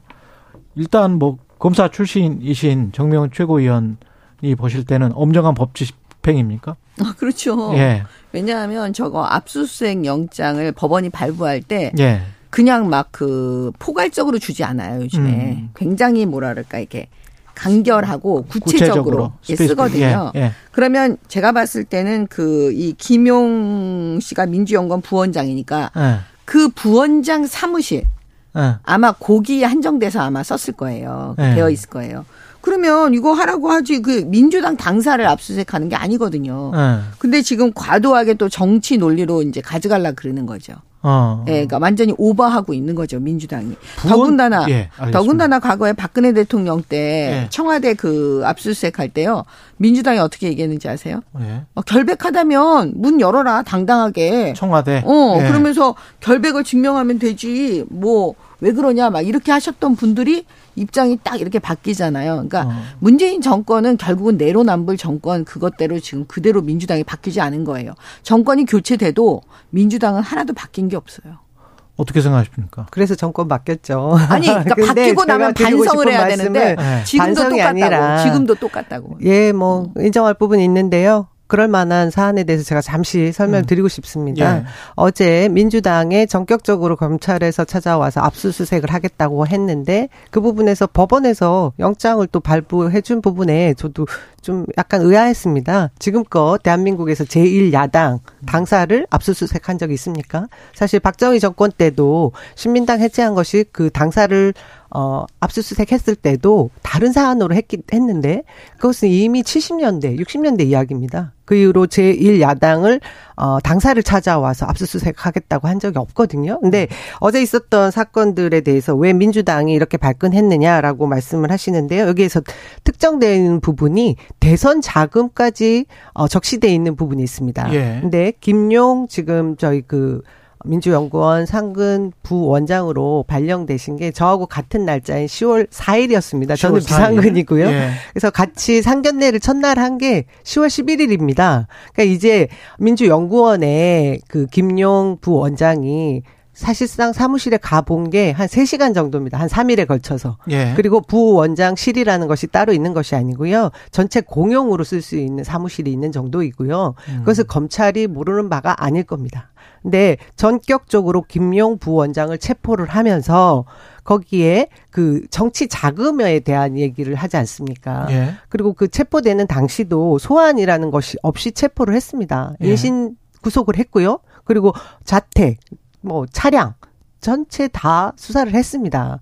그것이 모자라서 민주 당사까지 온 것은 저희가 볼 때 검찰도 그 안에 민주연구원 와서 뭐 찾아낼 거 없는 거 뻔히 알 것 같은데 음. 전 국민들에게 민주당을 어 어떻게든 부패 혐의에 연루시키고자 하는 그런 그림이 그려진 그 짜맞추기식 수사를 하기 위한 각본 중의 하나였다. 그래서 밤 늦게까지 대치 국면을 어 보여준 것이다. 저는 그렇게 생각합니다. 제가 현장에 어제 밤 11시까지 있었는데요. 부원장 사무실이 없는 경우는 어떻게 합니까? 부원장 사무실이 예. 없으면 영장 발부가 안 돼요. 아 그렇습니까? 그럼요. 그냥 공영 사무실이라고 지금 주장을 하시는데. 저희 아니, 사무실이 그러니까 따로 제가, 없습니다. 제가 말씀드리는 예. 거는 예. 너무 그 지금 판사들도 어떻게 보면 문재인 정권 때 아마 네. 보직에 임명됐던 그 판사들일 가능성이 높아 보이는데 이분들이 마구잡이로 뭐 하진 않았을 거 아니에요. 지금도. 그러면은 그 사무실이 없는데 사무실을 갖다가 해가지고 한다? 그러면 검찰, 법원이 둘 다다 다 망가지는 건데요. 그러니까 그런 식으로는 거짓말을 못 한다는 얘기예요.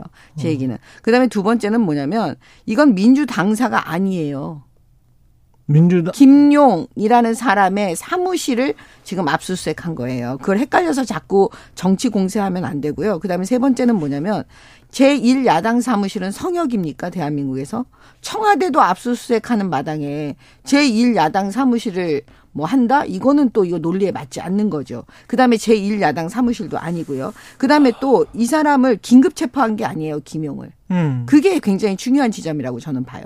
보통의 경우에는 8억 원 정도가 돈이 갔다. 그러면은 보통은 이거는 긴급 체포 대상이거든요. 예. 근데 긴급 체포를 안 했어요. 왜냐? 바로 야당, 제1야당이 지금 다수당이고 난리를 칠 게 뻔하니까 그런 거를 안 하고 교과서적으로 간 거예요. 체포 영장을, 발부받은 거예요. 예. 예. 이건 법원이 영장을 발부하지 않으면 체포 못 하는 거예요. 음. 근데 그 체포 영장에 의한 체포를 했다는 거는 결국은 법원의 감독하에 우리가 하고 있다라는 걸 검찰이 얘기하고 있는 거예요. 법원에 어느 정도 소명이 됐다. 혐의가. 그럼요. 예. 이게 그냥 나오는 게 아니라니까요. 그다음에 음. 또 하나는 뭐냐면 이게 지금 대선 자금이라는 단어가 왜 들어가냐면 돈 받은 시기 때문에 그러는 거예요. 이 그 김용이라는 분은 이재명 대표가 스스로 얘기했잖아요. 측근 중에 측근이고 그다음에 자기의 도구라고 그랬어요. 그다음에 분신이라고 했어요.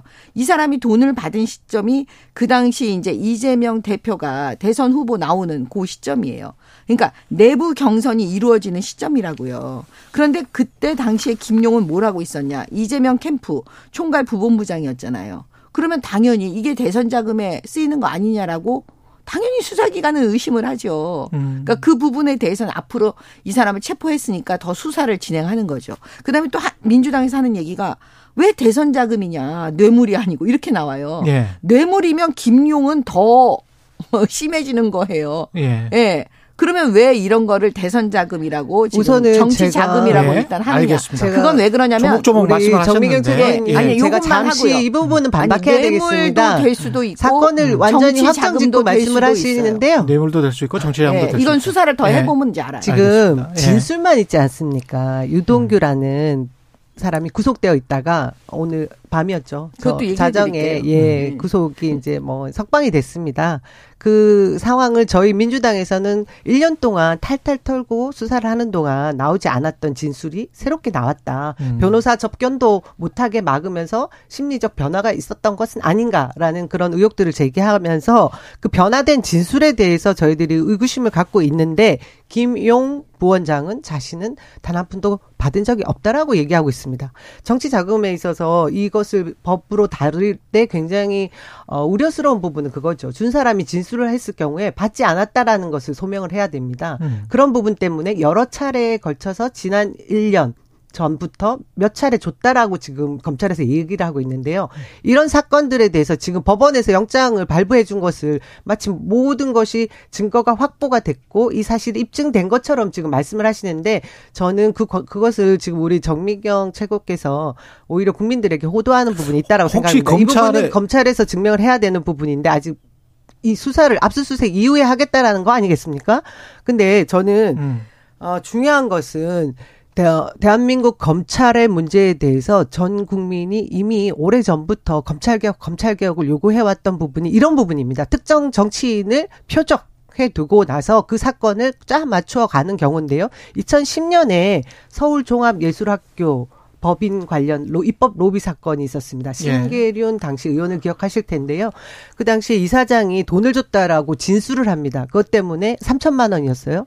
근데 그것을 국회에 있는 쇼파 위에 놔두고 왔다라는 진술로 이것을 무죄 입증을 하기 위해서 엄청난 노력을 했는데 알고 보니 그, 그 출입 기록을 보니 그 장소에 쇼파가 있던 것이 아니라 탁자가 있었습니다. 그래서 음. 그것이 무죄가 된 경우가 있었어요. 또 하나 있었죠. 한명숙 전 총리가 의자가 받은 돈을 의자가 먹었던 경우가 있습니다.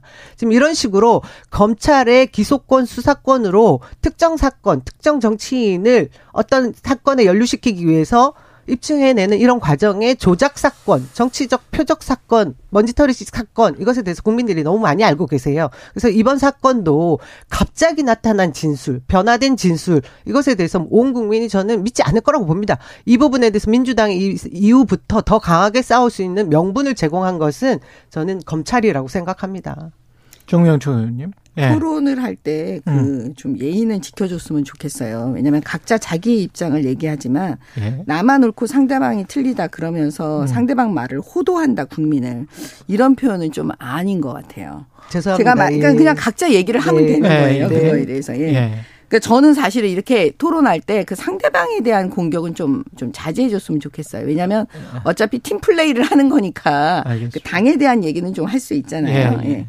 예. 그 지금 저는 제가 과거에 저도 수사를 했던 사람인데 음. 핵심적으로 뭐냐면 그냥 돈을 줬다. 음. 그다음에 돈을 받았다. 그러니까 뇌물이든 정치 자금이든 돈을 주고받는 관계에서 돈을 받은 사람은 절대로 돈 받았다고 자백하지 않아요. 음. 결국 이 사건 수사의 단초는 뭐냐면 돈을 준 사람이 자백하지 않으면 시작이 안 되는 사건이에요. 예. 근데 자백하는 사람이 아 나 돈 8억 뭐 몇 차례 나눠서 줬습니다.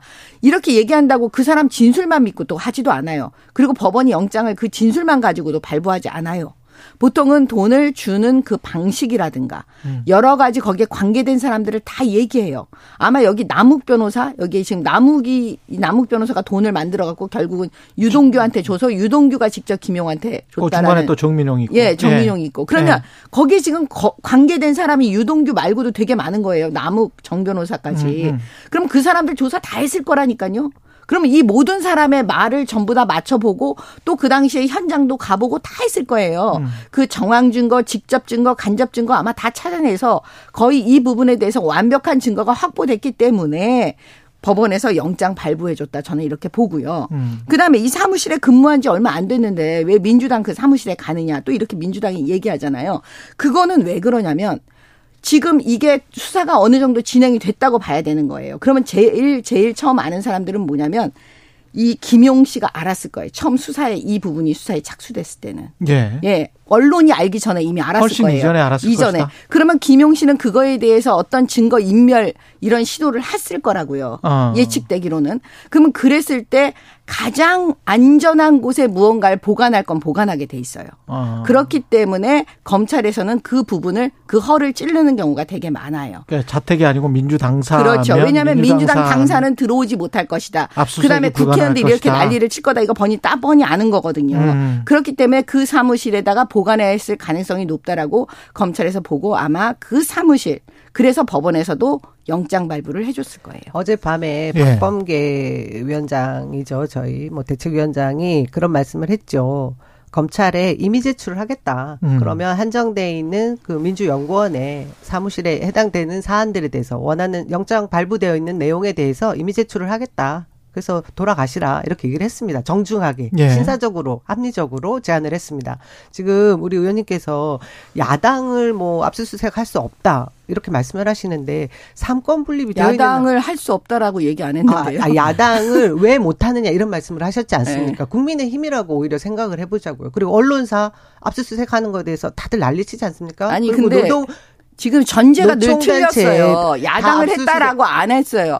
야, 야당니까 무슨 말이냐면 이 압수수색 영장은 당사 사무실을 해야 압수수색을 할수 있습니다. 민주연구원은 민주당사의 그러니까 잘못된 전제를 있고요. 깔고 하면 안 돼요. 그 다음에 대선 자금이라고 하는 것을 전제해 두고 민주당 전체를 털고 싶은 검찰의 욕심이 있다라는 게 저희가 보여지는 것이기 때문에 예. 막을 수밖에 없습니다. 이 대전제는 야당 탄압이고 표적 수사이고 정치 탄압이라고 저희는 규정 지을 수밖에 없는 것이거든요. 조금 좀 디테일하게 들어가 보죠. 아까 음. 뇌물하고 정치 자금 이야기를 음. 하셨잖아요. 근데 유동규 입장에서 보면 뇌물죄가 아닌 정치자금이면 아시겠지만 정치자금 위반이면은 준 사람은 형량이 훨씬 낮잖아요. 뇌물은 좀 받은 사람도 마찬가지예요. 그렇죠. 예. 이거는 주고받는 사람들이 다 처벌받는데 음. 뇌물이면 둘 다다 다 힘든 거고요. 그래서 정치자금 이게 지금 예. 선이 아시겠지만 이제 음. 두 개의 저 고리가 있습니다. 음. 한쪽에서는 유동규, 그 다음에 한쪽에서는 김영, 그리고 김영에서 민주당으로 들어갔는지 안 들어갔는지에 따라서 정치 자금인지 아닌지 또는 김용이 개인적으로 받았는지 여기 이게 이제 달려 있잖아요. 받았는지 안 받았는지 그러면 요 요 이 앞단 있지 않습니까? 유동규가 김용에게 줬는지 안 줬는지 그거를 규명하는 것과 이 돈이 민주당으로 들어갔는지 안 들어갔는지 정치 자금인지 아닌지 요거는 다른 문제인 거죠? 아니죠. 같은 문제입니까? 지금 보세요. 예. 돈의 흐름을 이게 이 다. 돈은 이 돈은 결국 대장동 돈일 거예요. 예. 그러면 대장동 사업할 때 김용이 뭘 했냐면 성남시 시의원이었어요. 음. 그 당시 그 이 대장동 1조 원이나 가까이 되는 돈을 지금 빼먹은 건데 음. 거기에 김용이 어떤 역할을 했는지 시의원이니까 예. 이런 건 그림이 나오잖아요. 그러면 그걸로 보면은 뇌물일 가능성이 되게 높은 거죠. 그렇게 되면. 네. 그다음에 두 번째 뭐냐면 이 사람이 근데 그때 당시 돈을 받는 시점에서는 음. 이분이 뭐냐면 캠프의 최측근이라니까요. 이재명 대표의. 예. 그러면 그 돈을 과연 유동규한테 어떤 말을 해 가지고 남욱한테 어떤 말을 해 가지고 어떤 성격으로 돈을 받았는지는 수사를 해 보면 다 아는데 아마 유동규하고 남욱 쪽에서 하는 얘기가 네. 이거 그 이재명 정, 대표를 위해서 내가 돈을 쓴다 이렇게 말할 가능성이 네. 제가 높아 보여요. 어. 그러니까 정치 자금으로 이걸 갔을 것 같아요. 어. 그런데 이걸 수사를 해서 이게 경합범도 되고 상상적 경합도 될 수가 있는 거예요. 음. 그렇기 때문에 뇌물이 될 수도 있고 정치 자금이 될 수도 있다. 제가 이렇게 말씀드리는 거예요. 근데 음. 그거는 수사를 더 해봐야 진행이 돼봐야 안다. 그래서 아마 압수수색을 했을 가능성이 높아요. 예. 네, 다시 말씀드리는데 민주연구원에는 사무실 구조를 저도 민주연구원의 부원장으로 임명을 받고 사무실을 가봤지 않겠습니까? 음. 그곳에서 며칠 전에 임명장을 받았습니다. 그곳에 어, 말씀하신 대로 김용 부원장이 어떤 증거를 뭐 은닉해 놓을 수 있는 그런 장소는 없습니다. 그 개인 사무실이 없고요. 어, 상상이 너무 다들 이제 제가 볼 때 지나치다고 생각하는 것이 뇌물로 어, 처리할 때는, 처벌할 때는 성남시 당시에 재직할 당시에 돈을 받았으면 뇌물이 되고, 지금 얘기하는 것은 1년 전에 대선 자금으로서 그, 받았다면 정치 자금법 위반이 된다라고 말씀을 하고 계세요. 시점에 따라서. 예, 시점에 따라서. 그러면 그 시점을 특정하지 못하고 있는 거 아닙니까? 아니, 검찰이 됐죠. 유동규를, 유동규 씨를 지금 구속에서 이제 석방을 해주는 상황을 보면 구속이 채, 때 6개월까지 원래 되는 거 아닙니까, 의원님? 근데 지금 1년으로 연장됐 고 아니, 1년 만에 지금 석방이 됐는데요. 6개월 당시에 대장동 사건에 대해서 구속이 됐습니다. 근데 그 당시에 수사를 하고 털고 털었는데 대장동과 관련돼 있는 돈 흐름에 대해서 유동규 당사자만 8억에 대한 뇌물에 대한 것만 입증이 된 상황이었는데 갑자기 위례 신도시 거를 끌어들이면서 이 기간을 더 늘린 상황에 그것도 구속 만료 직전에 이런 새로운 진술이 나온 거거든요. 음. 그것에 대해서 순수하게 받아들일 사람 별로 없다고 생각하고요. 이 부분에 대해서 대장동 흐름, 돈 흐름에 대한 얘기를 계속해서 주장해온 것이 국민의 힘이고 대선 당시에도 윤석열 대선 후보였습니다. 근데 그 당시에 어, 물론 우리 내부의 경선 과정에서도 문제 제기를 했죠. 이재명 음. 후보의 그 최대 치적을 어떻게 하면 상처를 내볼까 하는 그런 공약이었는데 결국 밝혀진 돈 흐름은 55 클럽이었습니다. 곽상도, 뭐 박영수, 법조 카르텔과 관련돼 있는 국민의힘과 관련돼 있는 인물들이 거대 자금들이 왔다 갔다 한 그 증거들이 다 나오지 않았습니까? 예. 그것에 대한 수사 결론은 지금 듣지도 못했습니다. 근데 갑자기 드러난 것이 진술이 바뀐 갑자기 드러난 진술 하나만 가지고 김용 부원장이 대선 자금의 관계에 대해서 정치 자금일 수도 있고 아니면 성남시 당시에 받았다고 하면 뇌물을 수도 있다. 이런 제, 얘기들을 하고 있는 거 아닙니까? 제가 부원장님한테 요거 한 가지만 질문 드릴게요. 그 관련해서 그 이 상황 어떤 특정 시점에 지금은 뭐 오늘 당장은 무리라고 할 수도 있겠습니다만은 이재명 당 대표가 뭔가를 알고 있다면 그리고 본인이 스스로 이제 측근이라고 말한 적이 있기 때문에 지난해 10월에도 그래서 관련해서 뭐 부정을 하든 뭘 하든 간에 어떤 입장이나 뭔가를 발표를 해야 되지 않나요? 어떻게 생각하세요? 그 관련해서는 어 그래도 깊이 알고 있는 사람들은 김용이라는 그 당사자와 그리고 그 캠프 경선 후보 당시에 이제 캠프 부본부장을 했던 거잖아요. 어제 예. 저희 그 압수수색 음. 그 당시 대치 국면에서 10시 밤 10시에 긴급 뭐 최고위원회의를 당사에서 했습니다. 예. 지금 국감 상황 아닙니까? 예. 국감 상황에 지방 국감에 가 있던 의원들까지 다 올라와서 상경을 했고 어, 전체적 회의를 했는데 그 당시에 이재명 당대표의 어, 의중은 음. 우선은 말씀하신 대로 최측근이란 부담이 있고 음. 본인 스스로는 절대 어떤 돈도 받지 않았다라고 부인을 하는 상황입니다. 음. 증거도 없습니다. 현재 상황에서는 예. 이 사회에서 내놓을 것은 당원들과 그리고 의원들의 그 총의를 다 모아서 뜻하는 대로 따르겠다라는 의견이었습니다. 저는 그 어. 스탠스가 맞다고 보고요. 그것과 더불어 오늘 오전에 9시 이후에 의총을 열 계획이거든요. 그곳에서 전체적인 의견이 나올 거로 봅니다. 이재명 당대표에게 지금 가해지고 있는 여러 가지 수사 상황들이 여러 가지 있지 않습니까? 그 부분도 대응을 해야 되고, 그다음 최측근이라는 고리를 통해서 결국 어, 이루고자 하는 그 칼끝은 결국 이재명 당사자거든요. 그렇겠죠. 그 당사자에 해당되는 사건에 대해서 지금 어떤 섣부른 의견을 내놓기 힘든 과정이 아닐까, 힘든 상황이라고 저는 봅니다. 음. 그 민주당이 흥분해야 되는 지점은요, 유동규의 배신에 대해서 흥분해야 될 것 같아요. 왜냐하면 이게 뭐 유동규가 갑자기 진술을 바꿨다. 진술을 바꾼 게 아니에요. 그 전에 이런 진술을 한 적이 없으니까. 음. 이거는 그냥 새롭게 본인이 이제 다 털어놔야 되겠다. 다 토해내야 되겠다. 아마 이랬을 거예요. 심리적으로는 뭐냐면 유동규는 그 이재명 대표가 대통령 되기를 바랬을 거예요. 대통령이 되면 이렇게 수사를 못 하니까. 그러니까 그러면 자기도 이제 살 길이 있을 거다라고 생각을 했을 거예요. 근데 이재명 대표가 대통령이 안 되니까 아마 오랜 시간 그 이후로 유동규는 고민했을 거예요. 배신을 해야 되는지 말아야 되는지, 진실을 다 말해야 되는지 말아야 되는지. 그래서 제가 볼 때는 아, 이제는 자기 살 길을 찾았다라고 보여지고요. 그래서 이제 얘기를 한 거겠죠. 예. 그게 뭐 정답이라고 저는 유동규 봐요. 씨 개인에 관련돼 음. 있는 문제라고 생각이 들고요. 음. 중요한 것은 지금 오늘 오전까지도 이어질 걸로 보이는데 예. 검찰의 그 제1 야당에 대한 압수수색 영장 발부 뭐 이런 부분들은 지금 민주주의를 파괴하는 것이라고 봅니다. 저희가 엄연히 삼권 분립이 되어 있고요. 지금 헌정 질서를 유린하고 있고 이 모든 과정을 용인하고 있는 국민의힘도 전 이해가 되지 않습니다. 예. 국민의힘 당사를 압수수색 하겠다고 하면 그냥 계시겠습니까? 시간 5분밖에 안 남아서 아니, 다른 예. 야당에 대한 압수수색이 아니고 예. 아니라고 제가 말씀을 드리는데도 계속 이제 계속 제1 야당에 대한 압수수색이라고 보지 않습니다. 그런 예. 걸 호도한다 그러는 거예요. 어제 저 대통령과 당협위원장 네. 그 원외 당협위원장 자리 혹시 가셨습니까? 아니, 안, 안 가셨어요? 예. 아까 김재섭 위원장이랑 이야기했었는데 그 종북 주사파와는 협치 못한다. 이게 김문수 경산노위 위원장의 문재인 전 대통령 뭐 김일성 주의자 이것과 이제 맥락이 뭐 시점이 비슷한 시기에 이렇게 들리니까 그럼 민주당과는 협치 못한다.